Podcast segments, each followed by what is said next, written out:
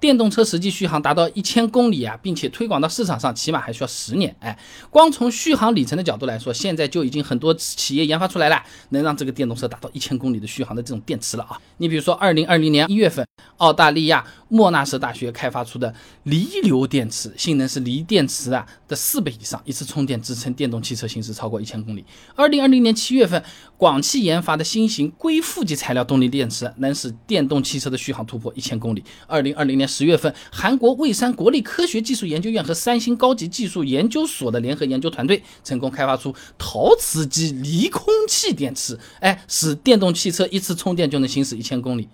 但是。如果在考虑整车成本可靠性的这种情况下，量产车上目前还是做不到一千公里的实际续航的。啊，用中国大众 CEO 冯思涵的话来讲啊，目前电池技术并没有实质性的这种突破，高续航的电动车需要更重的电池，因此就需要车身更加轻量化，成本会更高，不划算。哎。齐振兴在百科论坛电子杂志发表的论文分享给你。新能源汽车轻量化的关键技术上面讲啊，这电池重量增加呢，会导致汽车的总质量增加，好理解啊，从而使这个汽车的重要零部件，你比如说底盘等等性能受到影响，从而影响汽车的寿命，甚至影响其安全性啊。说人话就这样的。目前一千公里的这种续航呢，大多数都是增加电池来实现的。你就好比汽油车，你一箱油能开五五百公里，对不对？你想要开它一千公里？哎呀，两个油箱啊，一模一样的两个油箱就可以了，哎，是这么个样子啊。所以说，在这种情况下，想要做到原本的可靠性、操控性，车子的成本它就会上升很多。所以说，现在量产电动车基本还是做不到一千公里的续航的啊。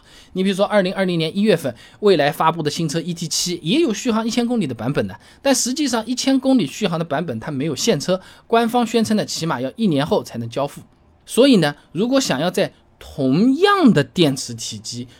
同样的这个重量的情况下，哎，使电池续航能够达到一千公里，有可能啊，十年是需要的啊。各位朋友都知道的，电池的这个能量密度越高，电动车的续航里程一般也就越大，对吧？恒大研究院发布了一个《中国新能源汽车发展报告（二零二零）》，资本市场大爆发上面讲啊，在二零一七年，电动车的平均续航里程呢是两百十二公里，电池的能量密度呢仅仅只有一百零四瓦时每千克。到了二零二零年的时候呢，平均续航已经达到三百九十一公里了，电池能量密度呢达到了一百五十三瓦时每千克。你简单的这么推算一下，当能量密度达到三百五十瓦时每千克，电动车的续航里程才能达到一千公里啊。而能量密度平均每年增长为百分之十五点四，也就是说，从二零二零年开始算，起码要六年才能达到三百五十瓦时每千克的水平。我以前视频里面也讲过啊，这电动车的实际续航里程啊。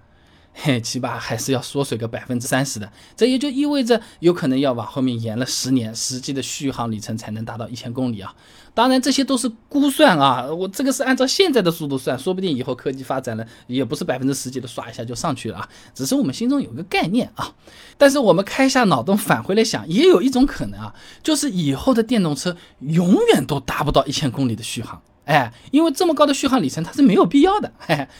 北京航空航天大学教授啊，徐向阳他有个说法：当电动车续航里程超过五百公里以后，应该更关注的是安全、成本和充放电的快捷和便利性，而不是一味的去追求一千公里的续航里程。想想也是有道理的。如果是一千公里，说充电要充三天不让动的。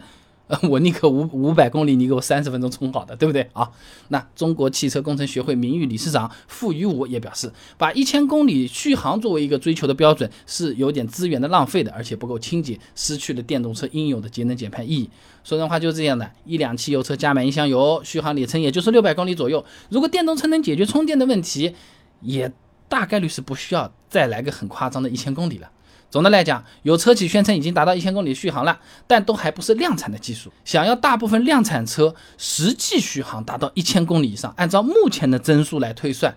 十年有可能跑不了啊，而且达到了，说不定也未必需要哈。那么电动车其实我们又觉得厉害的，开了快的，解决能源问题的，还有一个就是说电动车比较环保。那么相比燃油车，它究竟环保在哪里？相比之下，它对环境的破坏又减少了多少？除了环保，电动车的使用成本的确也更低。现在的电动车用一年，它的电费和燃油车的这个油钱比。能省下多少钱？我买个更贵一点的电动车，通过开得多，能不能赚回来？想知道这些很简单，关注微信公众号“备胎说车”，回复关键词“电动车”就可以了。那我这个公众号呢，每天给你一段汽车使用小干货，文字、音频、视频，挑自己喜欢的版本就可以了。备胎说车，等你来玩哦。